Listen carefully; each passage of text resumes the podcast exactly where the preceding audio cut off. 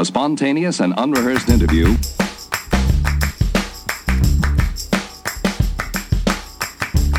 Welcome to the Curiosityness podcast, where we do stuff and talk about stuff that you're probably curious about. I'm Travis DeRose, the host, and this is episode 62, and welcome aboard. I'm talking to Charles Hobbs. He's the author of a book called Hidden History of Transportation in Los Angeles, and it's a really interesting story about the history of transportation in LA. I mean, because we're so reliant. I live in Long Beach here, uh, in the in LA County at least, and we're super reliant on cars and the freeways, and it sucks. They're so it's so congested and crazy. Um, so it was fun to go through with Charles and talk about the story. Uh, we start back in the early 1900s of, of the rail cars and like a bicycle uh, cycleway that was going on, different ideas that people had for transportation. And then we kind of talk about how we got so reliant on cars now and maybe what the future will bring for transportation in LA. So buckle in, it's going to be a fun one. Here is episode 62 with Charles Hobbs. All right, what's up, Charles? Thanks for being on. Okay, well, it's a good day here in Fontana, and I'm uh, ready to answer any questions you may have. Right on. Yeah, man. So, so you're in Fontana. I live in Fontana. I work in various places. Oh, okay. So, I mean, how did all how did your interest in you know Los Angeles transportation begin?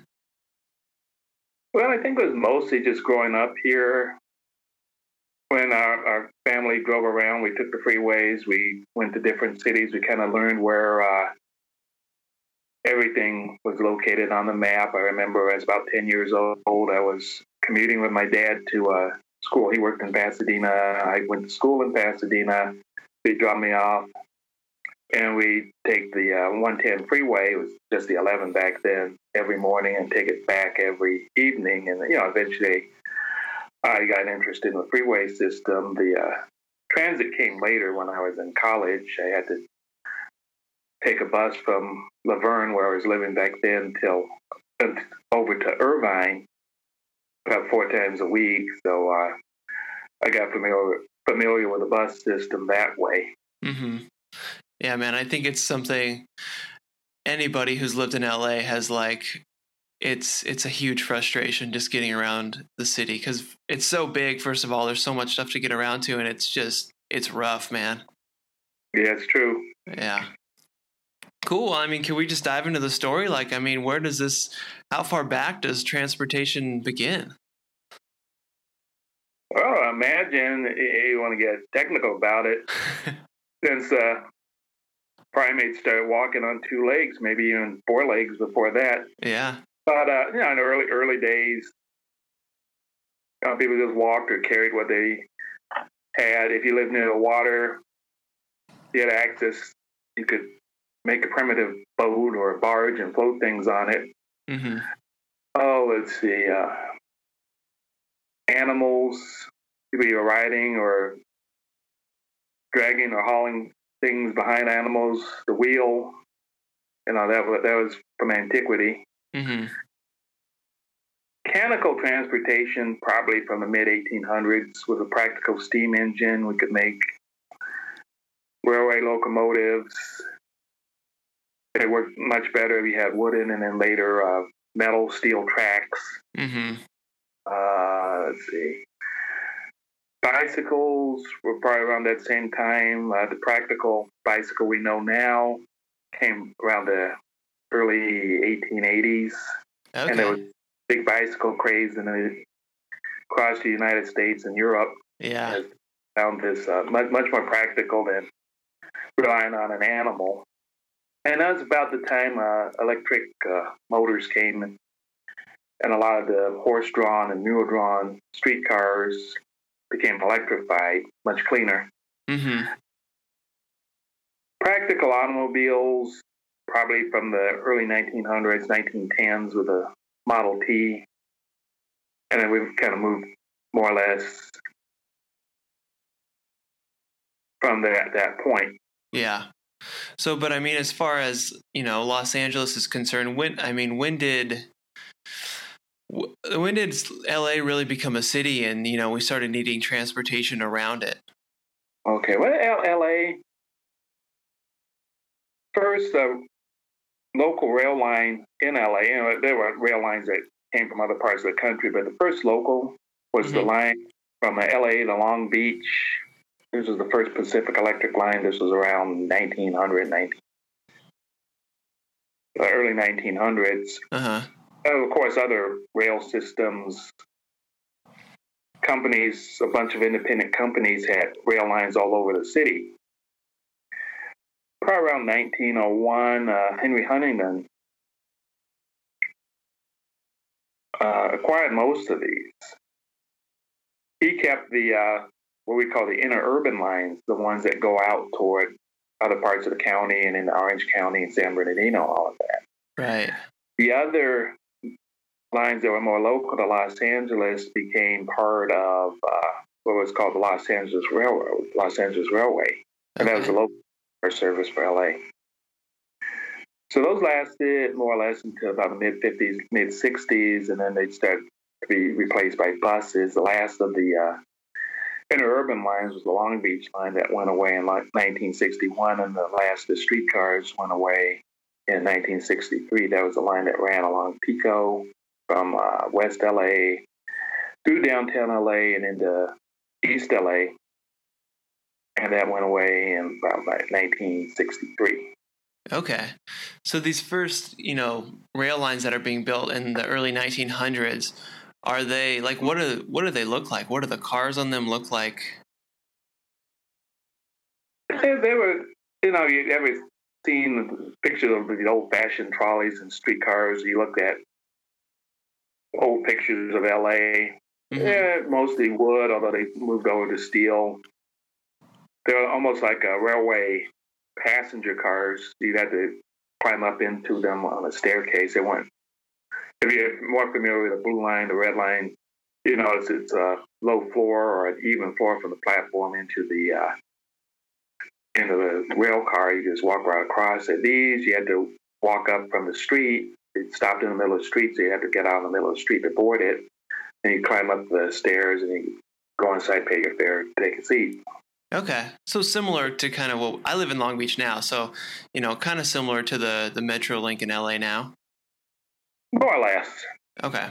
These, these, these were more like uh, almost like mainline rail cars rather than uh, more, the more modern light rail that we have now.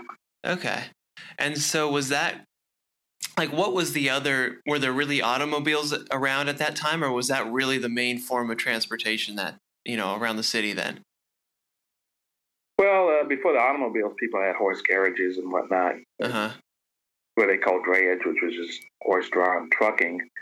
So they had automobiles probably about the mid 1900, 1905, 1910, when practical ones started coming out. Mm-hmm. People started driving them, and you had the attendant traffic problems downtown. Other than that, you know, yeah, there, there was traffic congestion back then too. Yep.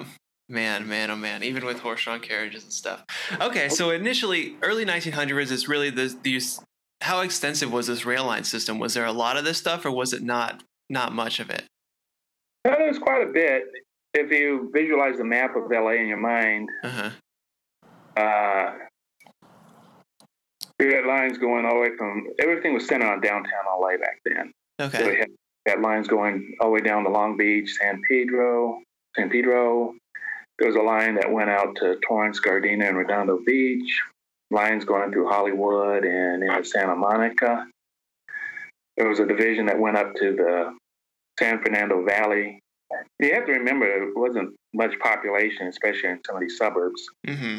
And then you had lines to Pasadena, lines to the San Gabriel Valley, and a line that ran out the San Bernardino and Riverside. Okay. Okay, so back then, really, your option was to take this rail line, or to walk, or to get a horse, horse-drawn carriage, or something like that. Right. You, didn't really have. Uh, there were no freeways back then. You had, you know, most of the roads weren't even paved. Mm-hmm. So, uh, yeah, you know, to take a horse all the way from San Bernardino LA would be kind of a long, uncomfortable trip. Yeah. So, and then how, do bicycles fit into there at, at this time? For the most part, they had the uh, bicycles. That was mostly uh, 1880s, 1890s thing. Okay.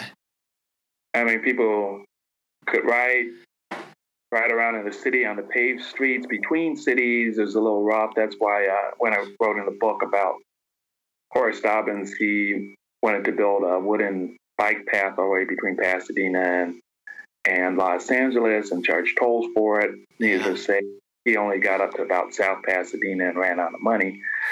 but for the most part, you know, there, there's interest in bicycling here, especially because our weather is so nice usually. Yeah.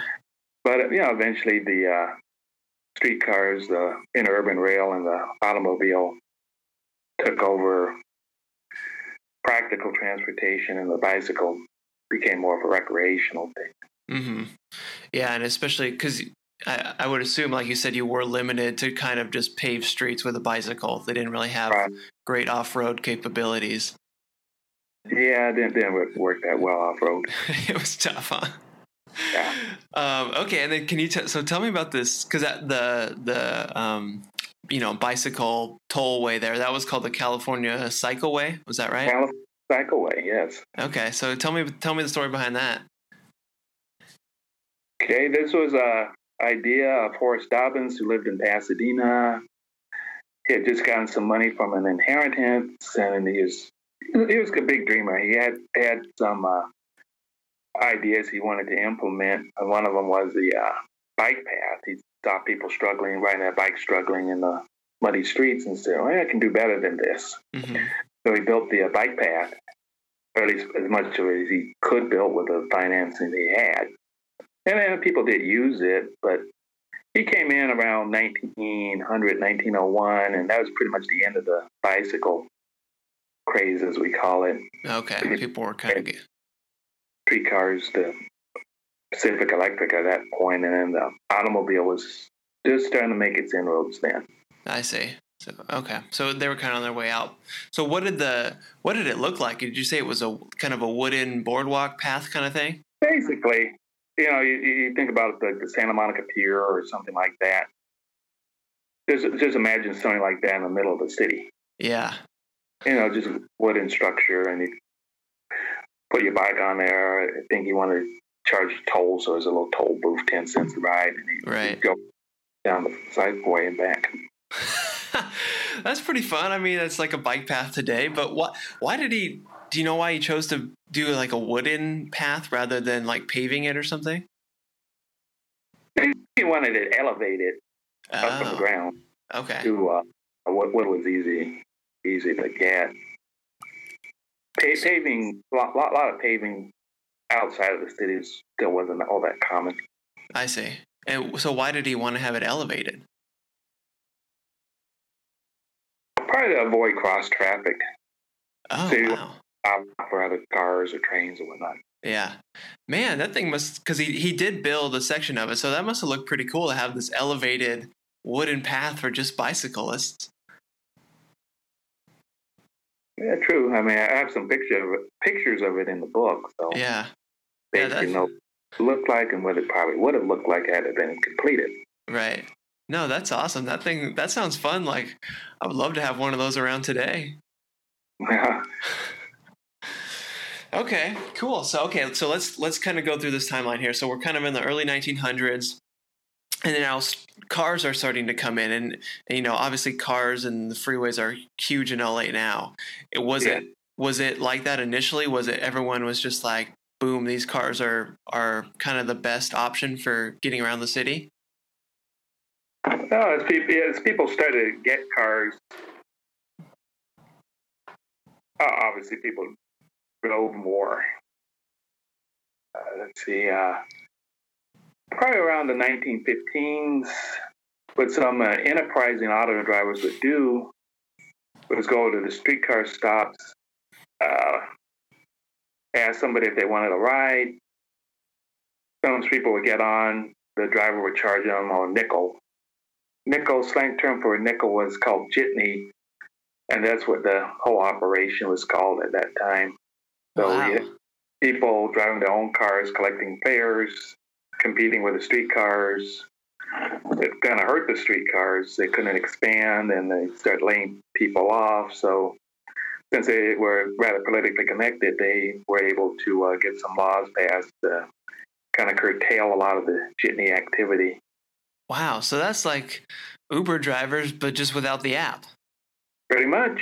Man, just, you know, private people with their own car just stopping at a streetcar station and picking people up. That's right. Man, that's crazy. I love that.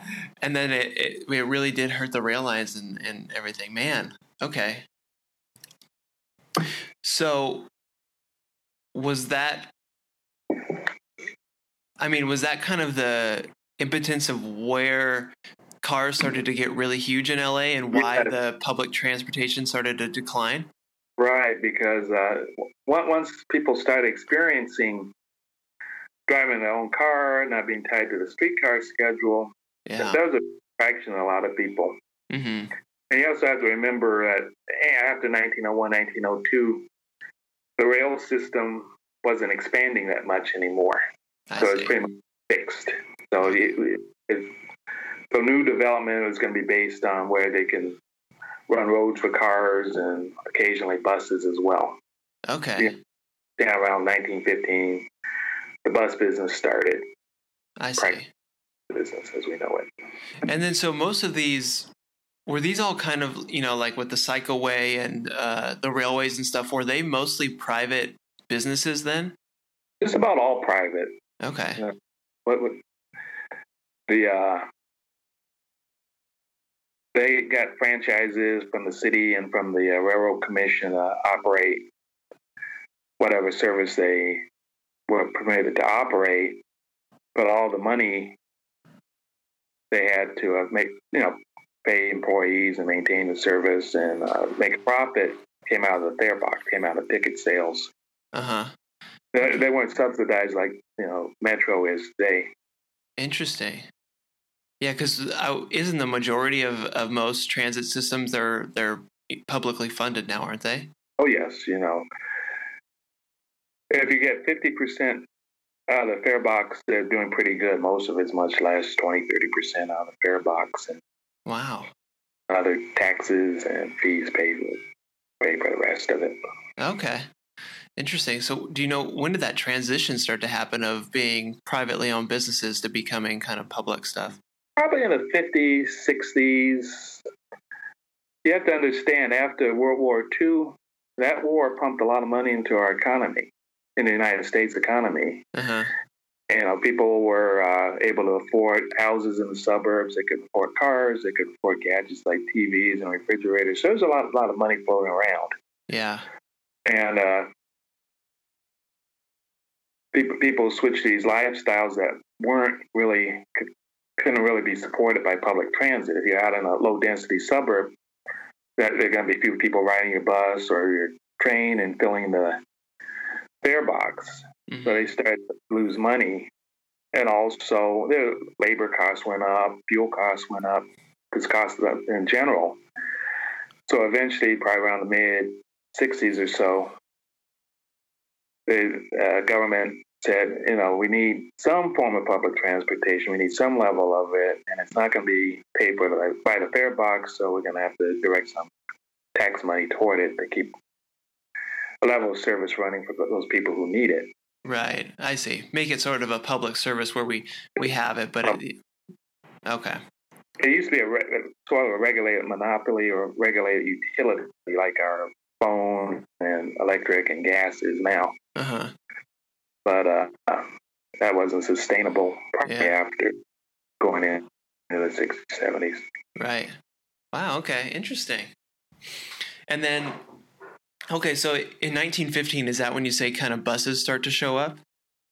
Yes, uh, the rail companies either use buses to expand service where there was no rail or probably as a rail replacement at some various points in time. We had the uh, Los Angeles, I mentioned the Los Angeles Pacific Electric, and I mentioned the Los Angeles Motor Coach, uh, Los Angeles Railway Company. Uh huh. They jointly owned a company called Los Angeles Motor Coach, which ran on streets that didn't have rail. Uh, there was no rail on Wilshire Boulevard, for example. So that was always the bus. They had these real nice double deckers that went up and down Wilshire Boulevard back in Oh. the 20s. There was uh, no rail on, say, some of the north south streets like Fairfax or Western. So they had uh, buses that went. There was one bus that went up from Hollywood all the way down to Gardena on Western Boulevard. Wow. So, uh, so I sort of built up the uh, transportation grid there, where, where the rail doesn't run, didn't run. The buses kind of took that place. They were kind of filling in the gaps. Makes sense. And Right. s- and then were there, you know, because there were the guys, you know, using their cars for like nickel fares or whatever you said. But was Right. there was there really like a taxi service back then? They had taxis. Okay. Know, there was there was taxis all the way back to the horse-drawn days. They, were- they were more expensive, Mm-hmm. either the jitneys or the buses or the rail though. Okay. Man, I just find that hilarious how these guys, the, the jitneys, how they just came in and, and just started, you know, just getting in there and charging people a nickel and undercutting and, and doing that. That's it, it Yeah. just seems so parallel with Uber and Lyft today. Right. Yeah.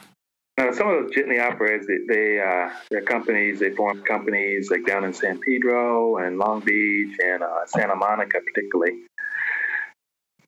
And uh, over the years, those developed or evolved to the local bus companies, Long Beach Transit, Santa Monica Blue Bus that we have today. Oh, okay. So, uh, Um, okay, so can you tell me about some of the because there there were some kind of interesting ideas that uh, LA had for public transportation, like uh, like there was a monorail, correct? there was a proposal to build a monorail. Yeah. This was uh, back in the 60s. So we're looking at monorail from LA to Long Beach and uh, out to El Monte and a couple other places. And I, the writer Ray Bradbury was a big supporter of that. Oh. You, you can read some of his biography and you can find out what his uh, feelings were about that. There was a German company, Alweg, I believe A L W E G, that Mhm. built the up at Disneyland, and there's some talk about expanding those to a city-wide service, but it didn't really get the support it needed. The uh, transit agency was more into building a subway system, and that, that took some years to build as well until funding and toll acceptance. So they, they didn't. That project didn't even start break ground till about the early '80s, '81 or so, and even then, it took a long, long time to build it and decide where it's going to be routed. There was a concern about methane gas under Wilshire, and that kept that portion of the line from not being built until rather recently. Oh, you know, they're okay. doing it along the uh, Wilshire near the museums and all. That's where the gas was, and there was a big fear that it might blow up or something. So they tried to re- reroute it up through Hollywood. So that's where the current red line goes now. Mhm. And then the other line, which is now called Purple Line, is just stubbed at Wilshire and Western. And it remained that way until the, the prohibition that Congressman Waxman put on tunneling or drilling in the uh, near Wilshire Fairfax, he lifted that. You know, he probably figured out it might be a, as much a hazard as he might have thought, thought it was Okay. and then he, so we were able to start work on that, and it's supposed to be completed probably about mid 2020s or so. Okay. Hopefully before the Olympics in 2018, uh, 2028. Oh, I didn't realize the Olympics were coming in 2028. Oh yes, they are. Wow. Okay. Back to LA, huh? Back to LA, it'll be it'll be their third Olympics. There's three countries that, three cities that only had the Olympics three times. It's London, Paris, and us. Oh, no, that's cool. I have it in 2024. Okay. Um, and then wasn't there? I don't know if this ever happened, but there was a proposal at least to have kind of a helicopter or taxi service, right? Well, we did actually have a helicopter service. That was Okay. the Los Angeles Airways that started in the late 50s, right after the war, and continued into the 70s. Now, first few years of that, they were, they were subsidized by the feds, federal government. And when they lost that subsidy, the airlines subsidized it for a while. But it was kind of, it looked kind of neat. You could get on the helicopter at various sub- suburbs, Pomona, Burbank. Uh, there was one over out in San Bernardino and Van Nuys. One there was a heliport near Disneyland. You could board that. It would take you over to the airport within probably less than about thirty minutes. Yeah. But uh, it got expensive to run, and there were some concerns. There were a couple of crashes, and that scared people away. Mm. So about, probably about, about 1970, it was pretty much done. And there were occasional attempts to revive that service, and it never proved economical to keep it going. So Yeah. Man, that's awesome though. Just because that's what we all dream about, man. Sitting in, in traffic in LA, just to ha- be able to have a, a flying car or a helicopter to just fly over all this traffic. Yeah. So yeah, someone just did it. I love it. yeah. and then uh, hit me with the the proposal to turn the like the LA riverbed into a freeway. Richard Katz, Assembly Man. Uh-huh. He, uh, let's see, that, that, that river was, after a lot of really nasty floods in the 30s, they paved almost like a roadway, if you've Mhm. ever seen it. And Okay. in fact, occasionally people have used it for vehicular use, mostly movie shoots. The bus company, um, Metro, was using it for bus driver training for a while, and occasionally kids would sneak in there and do drag races and whatnot. Uh, but uh, he came up with this idea of using it as a freeway from uh, LA to uh, the port that carry trucks, and from uh, LA up to the valley, use it as a reversible carpool lane, inbound in the morning, outbound in the evening. Uh-huh. And uh, about that time, this was in the what the late '80s, '87, '88, '89. Oh, uh, the LA River, Friends of the LA River developed, came along, and they said we need to reserve, restore this river to its natural state. And there was a big uh, controversy because restoring it to its natural state means that flooding could come back. Right. So after a lot of back and forth, you know, between the Friends of the LA River and the Army Corps of Engineers who paved it in the first place, hey, they came up with some sort of compromise, which they're kind of working through now. Hmm. okay. But not a, not a freeway in the middle of the river. And it's turned out probably more impractical than it looked. Yeah. of- had a bad rain, you had to get people out of there real quickly. yeah. Uh, Because it's like it's it's still you know it's like an active river. Water flows through there. Oh yeah, Yeah. So it, it's I don't want to have cars driving it. It's, it's just like crazy. Um, okay, and then is there, you know, I've always heard this story about, you know, the GM kind of streetcar conspiracy. Could you talk to that at all? yeah, I'll try. One one thing is it's not particularly accurate because uh, what happened was you, you're talking about a company called National City Lines, which was had some control over. They owned some transit systems and they crossed the country and they had some control over the LA system probably around the 50s when uh, Henry, probably after Henry Huntington passed it. The LA Railway was bought by LA, what we call Los Angeles Transit Lines. Mm-hmm. Now, a lot of uh, streetcar lines were dropped and replaced with buses during that period that uh, LATL owned it. However, some of them were replaced with electric trolley buses. These were buses that were electrified. They pick up wire current from a wire up, up overhead wire, just like the uh, streetcars did. Right. Secondly, uh, some of them were some of the lines were broken with freeway construction, so it wasn't so much.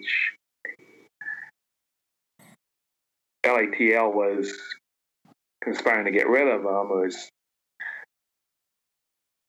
things that the government was doing, creating one-way streets downtown to facilitate cars, car travel. Uh, there was a couple other things. Uh, breaking the connection, going down to uh, Inglewood and Hawthorne for a freeway when the 110 freeway was going through uh, downtown.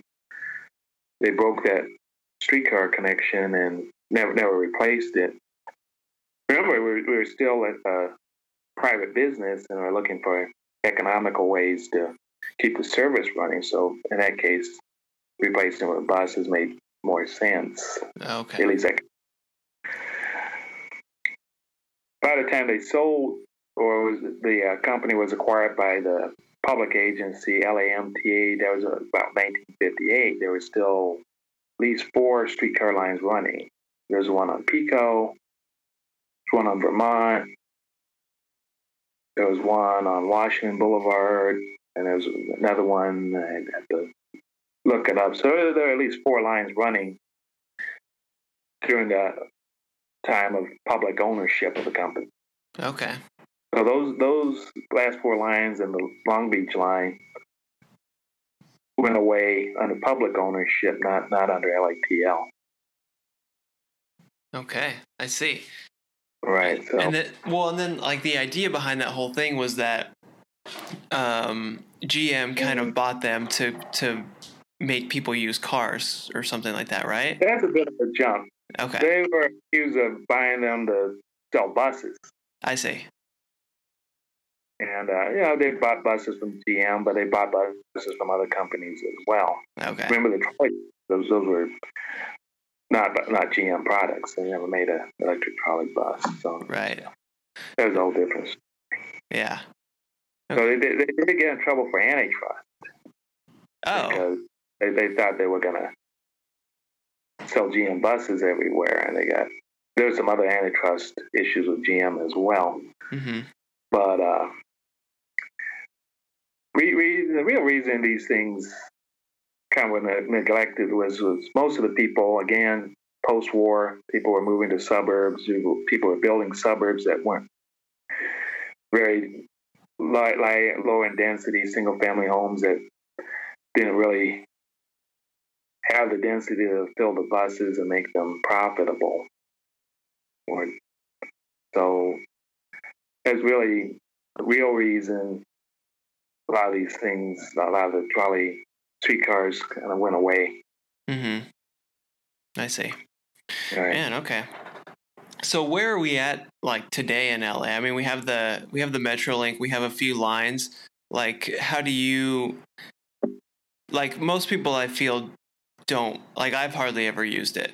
It doesn't mm-hmm. seem like it's like what. What are your thoughts about it? I guess at where we are today with all this stuff.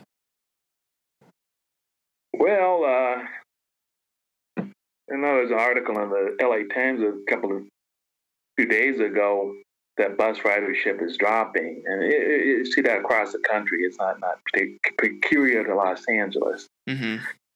Uh, see, and, and people are giving all sorts of reasons. There's the people are blaming Uber and Lyft. Uh, people are saying people are moving out of Los Angeles. Uh, poor people and uh, immigrants it's easier for them to get cars and licenses now. So it's, it's a lot of complex things going on. Mm-hmm.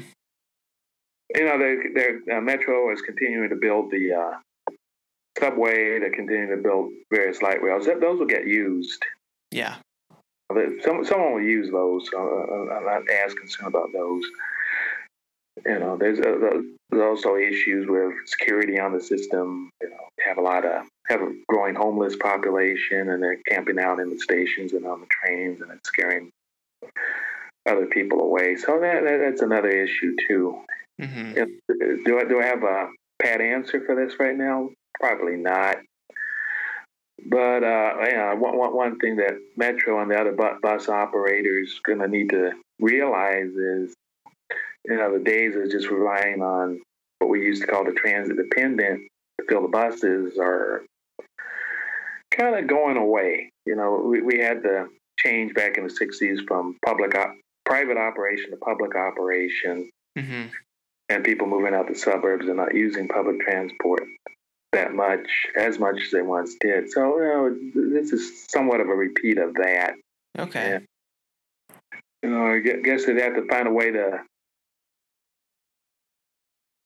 adapt to that. You know, it may be uh, more buses, faster bus lanes, uh, signal signaling systems that give buses priority. You're you're starting to see that on Wilshire Boulevard, and there's a temporary bus lane on Flower Street in downtown LA. They're using that while the blue line is being uh, worked on, and you know, so just to make it transit and buses in particular attractive to people who normally would not take them is, is part of the way they're going to have to go. Okay. I see. Just kind of, yeah, make make buses and everything more attractive, more make people want to use it, make it more efficient, faster, and everything like that. It, it's not going to ever be 100% more attractive than driving your own car. Yeah. You know, for some trips, you know, the bus system was cleaner and more efficient, and you know, it might attract a few more people who ordinarily would not ride them. Mm-hmm. Makes sense. Okay, so we're still we're still going to be relying on cars. What do you think about um, like Elon Musk's plan with the tunnels and everything like that? Well, if you can get it get it to work, uh, you know, about a month or so ago, I did a demo, basically car in his tunnel, and you know, sort of sort of unimpressive. You know, the issue is once you get involved in shoving cars down tunnels, it's never going to be as efficient as putting a train down there with that can carry more people per vehicle. That's true. So, uh, and also with some of the technology he's talking about, you're going to need. It's basically a sort of a ferry ferry system. So you're going to need a staging area to load it Uh-huh. with gates or whatever he's talking about. Zip them down the tunnel, and then uh, another area to unload the tunnel and send people on their way. So that's something else he has to think about. Yeah. It's it's interesting. I'm curious to see how it plays out and what's going to happen. So what do you what what do you kind of predict as the future of of transportation in LA and say uh like 25 years from now? What's it going to look like? 25 years from now really isn't a long time. Let's see, if it's, it's 2020. so 2025, we'll have more of the rail network built. Mhm. We'll have downtown. Hopefully, we'll have the downtown connector that connects the Long Beach light rail with the Pasadena light rail. That'll go out further out west, further out east to uh, Claremont. We'll have probably a couple more rail lines built. Purple line to Westwood will be, should be complete around that time. There's talk about upgrading the Orange Line busway in the Valley to rail, and there'll be probably a couple other bus projects. There's a bus project in the Valley, and another one that goes up to Pasadena. So, uh, and perhaps the line, proposed line that goes down to Santa Ana, a light rail line that goes at least part way to Orange County at that point. Okay. So that's basically what they're talking about, and perhaps with the buses, they can get some of the treatments they talked about, the bus lanes, signals, Mhm. and other things in the mostly in the center central city to speed up the buses and make them a little more attractive. Yeah. Okay. So this stuff, this is on a most of the stuff is a, a pretty long timeline for this stuff to be built and completed before it's really in operation. Right. So you know we're talking about oh probably another 10, 15 years or so before we see a lot of this. Yeah. Do you think the, you know, if we, if and when I guess we start to see more autonomous cars coming in and maybe they can drive, you know, closer and more efficient on the freeways, that that will have an impact and more people will kind of go that route? Uh, possibly, you know, they keep promising autonomous cars, and you know, you've seen some promising experiments being done, but there's still a lot of questions about those. Yeah. So I think that's that's at least ten, if not fifteen years out, Yeah. where they become that widespread that they could make the travel on the freeway more efficient. Mm-hmm. I get you, man. Cool, Charles. Well, this is fun. I I love this story. I- You know, it, it's an interesting kind of history and progression. I think something anybody who's ever sat in LA traffic inevitably thinks about and is curious about. That there's got to be something better. But uh, I appreciate you coming on and sharing the story. All right, well, it's been a good talk with you, and I hope, hope a lot of people get to look at this and come up with their own ideas. Yeah, heck yeah. And then we have your your book, The Hidden History of Transportation in Los Angeles. Um, that's on Amazon, right? Yes. Cool. So I'll have a link for that. People to check it out. Um, anywhere else we should send people to check out your stuff? Oh, you can check my blog, morethanredcars.com. Okay. And um, it's been a while, but I'm, I am working on some more content for that. But you can people can read what's there. Some nice histories of various bus and other, other uh, transportation systems and a few other things as well. Cool. Right on. Well, I'll have links to the book and to your to your website where people can check all that stuff out and learn some more. But man, appreciate it, Charles. Have a good weekend. All right. All right, you too now. All right, thanks. So there you have it. Thanks for sticking around and listening to the episode. Hope you found all that info about uh, the transportation history in LA uh, interesting. I sure did. I thought it was a really cool story and enjoyed all that stuff.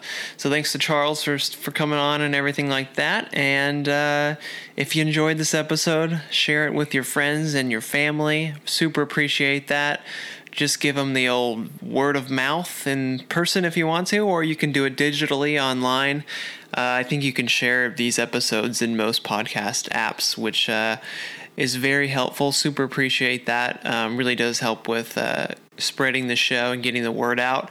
And uh, be sure to tag me if you do it on social media.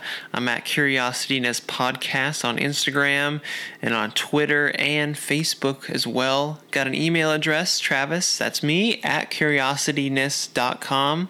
Send me an email. Whoa. Send me an email. Give me your uh, feedback and uh, thoughts and suggestions and all that stuff visit curiosityness.com slash free sticker for a free sticker.